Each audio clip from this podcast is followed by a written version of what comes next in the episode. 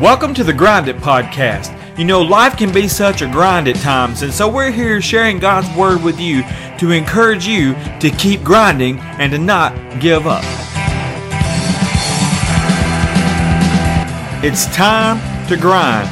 So here's the host of the Grind It Podcast, the old school skateboarder himself, Randall Tucker. Welcome to the Grind It Podcast. Today we're going to cover Matthew chapter 2, and we'll cover the whole chapter in this podcast. In Matthew chapter 2, he starts off by giving his readers a, a timeline for when uh, Jesus was born. Jesus, the Messiah, his birth had taken place, as Matthew says, that Jesus was born in Bethlehem in Judea during the reign of King Herod. And this is important for several reasons because there's a prophecy in Micah chapter 5 verse 2 that talks about where the Messiah would be born specifically in Bethlehem. And Micah 5 2 says, But you, O Bethlehem Ephrathah, are only a small village among all the people of Judah, yet a ruler of Israel, whose origins are in the distant past, will come from you on my behalf. Now, isn't that just like God? I mean, I mean, the smallest of villages is able to birth the greatest human being that ever walked the face of the earth. So don't ever think just because you're small that you can't do things big. And, and, and that's a great lesson for me because I've always been small. I'm still small. But with God's help, I can still do big things. If you're small, with God's help, you can still do big things. Bethlehem, this small little village, because of this prophecy way back in Micah 5 2, was able to birth the Messiah, all because there was going to be a census called, and, and Joseph and Mary had to come and, and, and, and be counted. And while they were there, Mary uh, goes into labor, and sure enough, they couldn't find room in the inn, and they had to stay with somebody's at somebody's home uh, down in the, the bottom portion of their home with the animals because there was no, just no room anywhere. And so Jesus would be born in a manger in this little old village called Bethlehem. And it all stems back to this prophecy in Micah 5 2. But you, O Bethlehem Ephrathah, are only a small village among all the people of Judah, yet a ruler of Israel whose origins are in the distant past will come from you on my behalf. And the, another thing I want to mention is that Jesus was born because this gives us a time frame of the birth of Christ, uh, the Messiah. He was born during the reign of Herod, and you you can Google all the information about this stuff and look at all the arguments that's going on because uh, there are some questions from if you take Luke's gospel and, and I've already done I've broken down Luke's gospel, done all kinds of podcasts on the book of Luke, and you can go back and listen to those if you would like. Would really appreciate it if you did. And because uh, uh, Luke mentions about uh, Quirinius being governor uh, at the time of the census, and and so people make these arguments that there was no way this census census happened because Quirinius would have been governor during Herod's reign, and like I said, you can go back and study all that. But we're we're trying to piece together stuff that's two thousand years old. But you can rest assured, eh, because Luke, if you go back and listen to the podcast, you'll hear this. But and if you do studies uh, uh, for yourself on Luke, you will see that Luke, being a doctor, he gives a lot of details, and his details there there there are people who try to take the book of Luke. Sir William Ramsay uh, was an archaeologist who went back and tried to use the book of Luke to disprove the Bible. And when he got to uh, digging and, and he found uh, all this information, particularly on the word politarch, uh, because he tried to say that word was never used, and, and Luke uh, didn't know what he was talking about, basically. And, and, and he finds an, a, a piece of stone with the inscription Politarch on it, and it was exactly used in the context that Luke used it in. So even though you, Luke uses all these um, uh, uh, statistics and facts and, and times, they're they're hundred percent accurate. The, the Bible can be trusted. And, and, and so it, it can be difficult at times when we're 2,000 years removed. But Luke being right there on the scene, just just 20 to 30 years in, uh, uh, removed from when Jesus died on the cross and ascended back to the Father, and and and there were people that he he even mentions how he interviewed people who was with Jesus, who knew Jesus firsthand, spent time with Jesus, and so uh, he would interview these people. So he had firsthand information. So we we know that these gospels are accurate, and but but an interesting study if you want to go back and you and, and, Google all that stuff on your own. It, it, it's interesting to read. But Matthew says that Jesus was born uh, during the reign of Herod, Herod the Great. Um, and then he's going to introduce these wise men, uh, also known as magi. They were more than likely they were astrologers, men who studied uh, the stars, and they have noticed this real um, strange, I guess it would be an okay word to use. But there was this certain star that has appeared and it seemed to move around and it has caught their attention. And they want to study this star. And as they study this star, they notice that it's moving. And so they begin to follow this star. And we'll see later on in the chapter that they followed the star for about two years. And then eventually this star would lead them uh, right to Jesus, so because they wanted to go and worship uh, the Messiah, and and I don't know how they knew about the Messiah, but these wise men who who were astrologers, uh, evidently they knew something about the prophets of the Old Testament and the prophecies concerning the Messiah because they had literally their purpose in coming to Jerusalem was to find the Messiah because they had brought gifts of gold, frankincense, and myrrh, and, they wanted to give these gifts to the to the Christ child, and they wanted to worship the Messiah. Um, and so we're introduced here in Matthew to these wise men who were astrologers and they have followed this star and this star has led them to Jerusalem and they're going to discover that uh, the star again, and it's going to bring them to where the baby Jesus is, or the child Jesus is, there in Bethlehem, and they're going to present um, they're going to present their gifts to the uh, Messiah, but.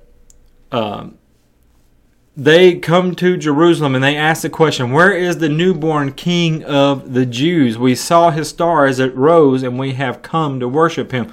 And one word that they said uh, as they made this announcement and, and, and pronounced why they are there, there's a certain word that rang out very loudly in Herod's ears, and that would be the word king. King of the Jews. Where is this newborn king of the Jews? We've we've saw his star. We've come here to worship him. And so when Herod heard the word a new king, well, he felt threatened. He felt that he, that this new king would, would grow up and take his place. Therefore, he's going to lose his power. He's going to lose his authority, and, and he's going to lose his prestige. And one thing that I've learned throughout, I'm 50 years old now. So in 50 years of life, one thing I have definitely learned is you don't mess with somebody's power, their money, and their authority. If you try to challenge it, it gets really, really ugly. Uh, and, and, so Herod felt threatened by this n- newborn baby that is called the king of the Jews. And, and um, not only was Herod, uh, Matthew says that King Herod was deeply disturbed when he heard this as was everyone in Jerusalem. So not only was Herod disturbed, but the whole city of Jerusalem was disturbed. And if you think about it, uh, they should be excited because uh, uh, they got all of these prophecies that had been prophesied hundreds and hundreds of years earlier before the birth of the Messiah. And so they should be looking for the Messiah. They, they've been taught about the Messiah. They are looking for the Messiah.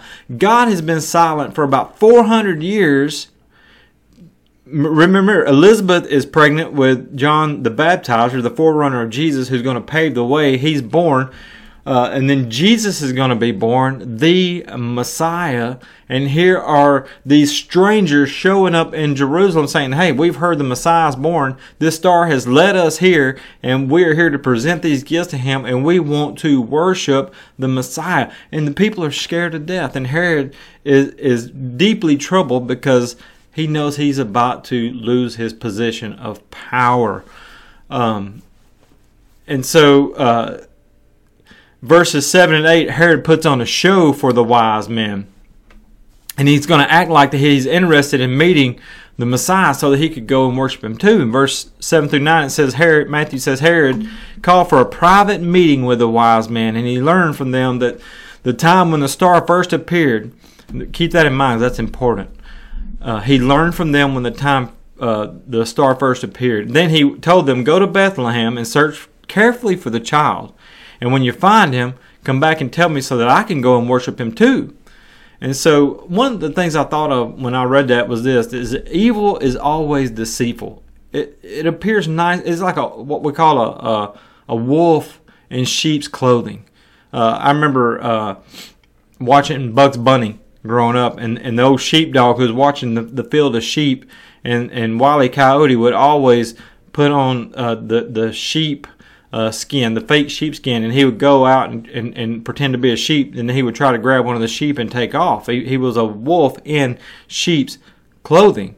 Uh, he was there to do evil. He was there to do harm, but yet he appeared to be nice. And that's exactly what's going on here with Herod. He's appearing to be nice. He's appearing to be interested in this Messiah, this newborn king, because he wants to go and worship him too. But really, what Herod wanted to do was kill. Which you know it's hard for us to even imagine. Why would you want to go and kill a baby? It's because he didn't want to lose his power. He didn't lo- want to lose his reign or his money or his authority. Um, and so he pretended that he was interested. Hey, whenever you find this child, you come back and tell me where I can find him, and I can go and worship him too. So, verses 9 through 11, Matthew says, After this interview, the wise men went their way, and the star that they had seen in the east guided them to Bethlehem. And it went ahead of them and stopped over the place where the child was. And when they saw the star, they were filled with joy. And they entered the house, and they saw the child with his mother, Mary, and they bowed down and worshipped him. And then they opened their treasure chests and gave him gifts of gold, frankincense, and myrrh. So, a few thoughts that I have about this passage here. This was no ordinary star, by the way. Uh, it moved around, and they followed it it disappeared and, and then would reappear. That's why it says that, that they saw the star and they were filled with joy. Well, evidently the star had disappeared and had popped back up on the scene whenever they were ready to travel to uh, Bethlehem, and they were filled with joy. So this is no ordinary star. Um, and with them following the star, meaning the star is is moving, as I've already mentioned several times this reminds me of the story in the Old Testament when uh, the Hebrews were uh, slaves in Egypt, and God is going to lead them out of Egypt. And, and, do you remember how He led them out of Egypt? He led them by a cloud by day and a fire by night. So they would follow this cloud during the day, and then by night they were, you know, since the obviously the night sky is is dark, it's black.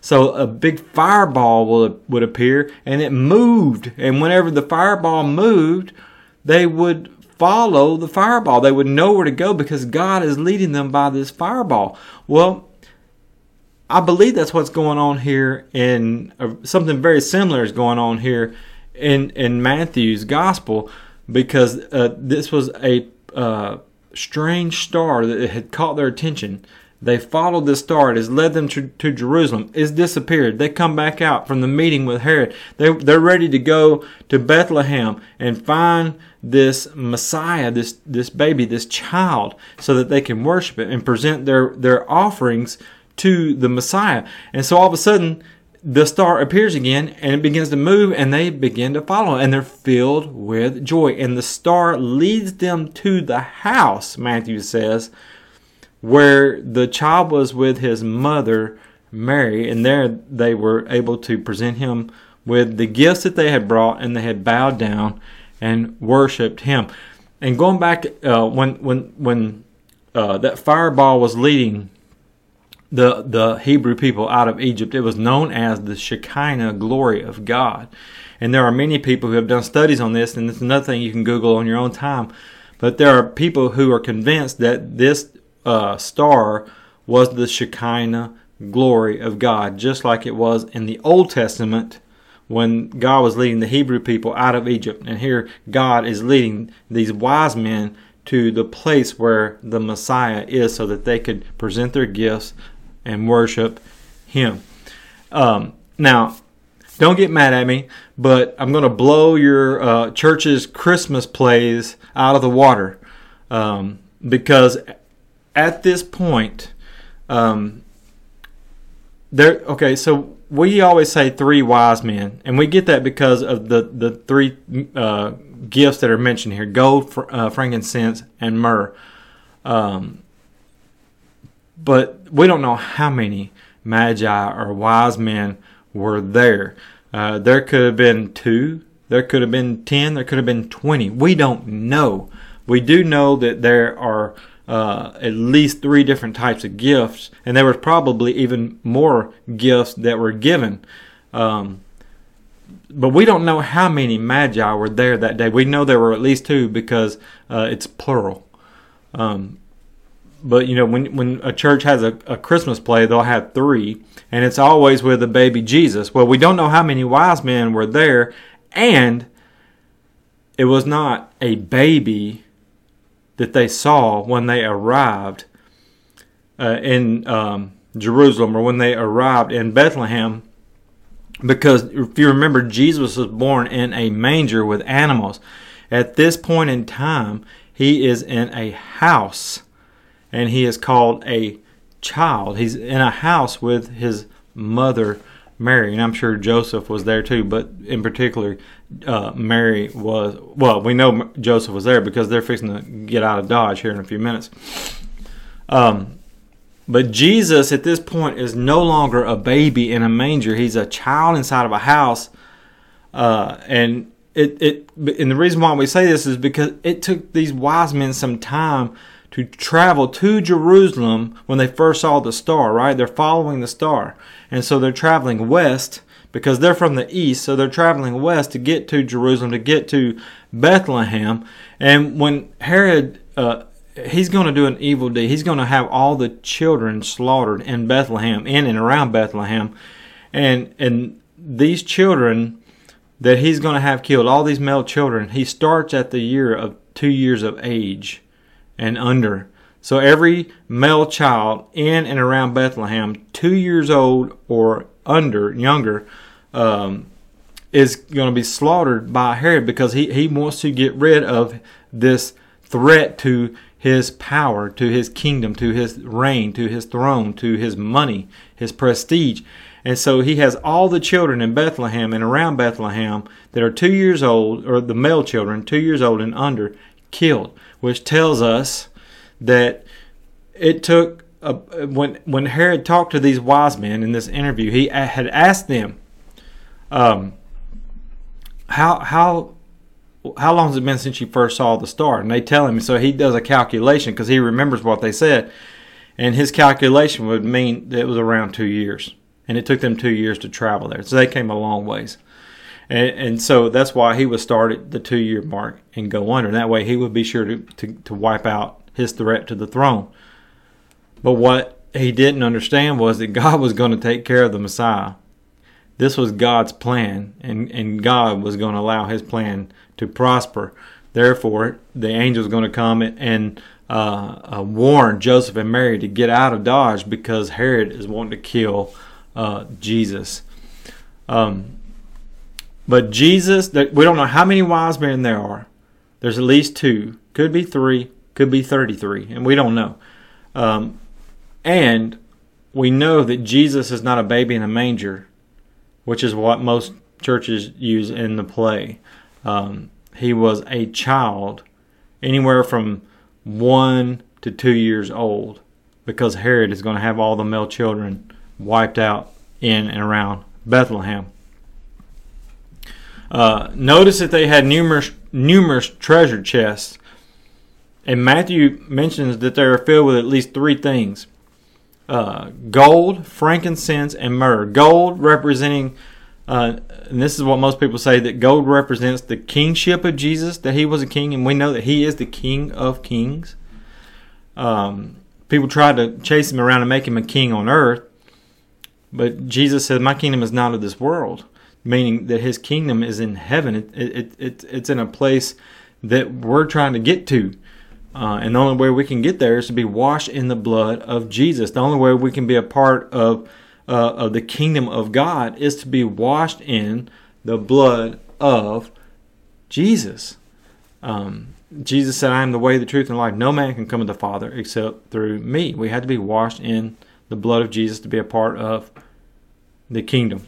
Um, but Jesus is the King of Kings. So this gold is, uh, represents the kingship. Frankincense would would uh, uh, uh, represent worship, and then myrrh represents death and mourning. If you remember when Jesus was on the cross, they they offered him some myrrh, which was a a painkiller, uh, and he refused it. Um, but a question that, that I happen to think of and I've never thought of this before, and I've been studying the Bible for a very long time. Uh, is what did Mary and Joseph do with all this valuable treasure?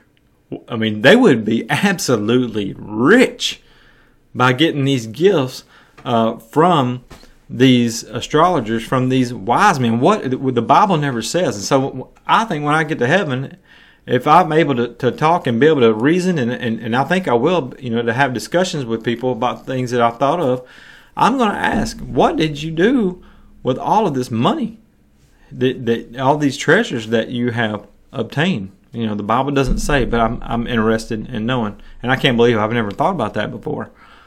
Um, because they did a lot of traveling. They had to they had to leave town for a little while. Um, because of, of the threat of Herod. And they're going to be warned. We're about to see here in just a second, as I fix to read this scripture, they, they were warned by an angel to get out of town because um, Herod wanted to kill Jesus. Verse 12 through 17, Matthew says, When it was time to leave, they returned to their own country by another route, for God had warned them in a dream not to return to Herod. After the wise men were gone, an angel of the Lord appeared to Joseph in a dream.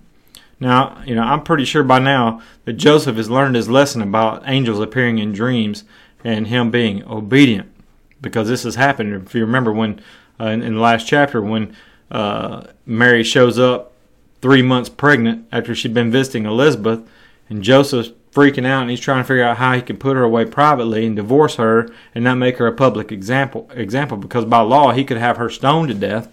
Um, the angel appears to Joseph in a dream, which means that he was exhausted and he had laid down to take a nap and get some rest. And the angel appears to him in a dream and says, Hey, this is from God. Everything's fine. You need to take Mary and go marry her and, and, and raise this child because this is God's child. This is the Messiah, which is pretty awesome and pretty heavy. So Joseph has learned, you know, if God comes to you in a dream, you listen and you be obedient. And so here's uh, the angel of the Lord appears to Joseph in a dream. He says, Get up, flee to Egypt with the child and his mother, the angel said. Stay there until I tell you to return, because Herod is going to search for the child to kill him. And that night Joseph left. Yep, see, he learned his lesson. For Egypt, uh, that night Joseph left for Egypt with the child and Mary, his mother, and they stayed there until Herod's death. This fulfilled what the Lord has spoken through the prophet I called my son out of Egypt. And that prophet was Hosea and that can be found in 11, verse 1. Uh, Herod was furious when he realized that the wise men had outwitted him, and he sent soldiers to kill all the boys in and around Bethlehem who were two years old and under, based on the wise men's report of the star's first appearance. Herod's brutal action fulfilled what God had spoken through the prophet Jeremiah. A cry was heard in Ramah, weeping and great mourning. Rachel weeps for her children, refusing to be comforted, for they are dead. And that comes from Jeremiah 31 15. This is why that we say Jesus was around two years old because he had asked uh, Herod had asked the wise men when they had first seen the star, and he calculated to be around uh, two years. Therefore, to make sure that he kills uh, this king that's going to threaten his rule, he has all the male children in Bethlehem that were two years old and under killed, but he did not kill the one he was trying to kill because God had his hand on him. He protected him and his family, and they had already skipped town after being warned by an angel which a question arises in my mind, and maybe it's, it, it has come to your mind uh, as well at some point. Why did God only choose to warn Joseph and Mary to leave town? Why not warn all the families in Bethlehem to get out of Dodge, to get out of town because Herod is coming to kill your children? Doesn't seem fair, does it? Um, but here's the deal uh, and that's a heavy question and hard to answer. But I'm not God. Uh, I don't tell God what to do. I don't make the decisions for God. And no, nobody on this earth does. God is God. He is sovereign, and we're not. And every decision that God makes is the right decision. It is correct. Um, in fact, if you think about it, this had to happen because of the prophecy from Jeremiah. If God had warned everybody and spared the children, the prophecy uh, about Rachel weeping for her children that we just read uh, in Jeremiah, um, if God had warned everybody and spared the children, this prophecy would have been false. Um, and if you think about it, there's there's a, a lot of stuff in the Old Testament and uh, especially Old Testament, but uh, also in the New Testament, uh, that just makes us scratch our head and, and think, why? Why is this happening? Or why did this happen? Or why did God? Uh, why did God allow this to happen? This makes no sense to me. And, and, and you may be even asking that question about things in your life today. Why is God allowing this to happen? Why why is this going on over here?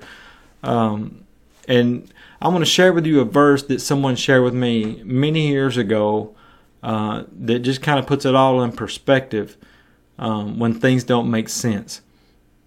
Deuteronomy 29 29. That's easy to remember. Deuteronomy 29 29.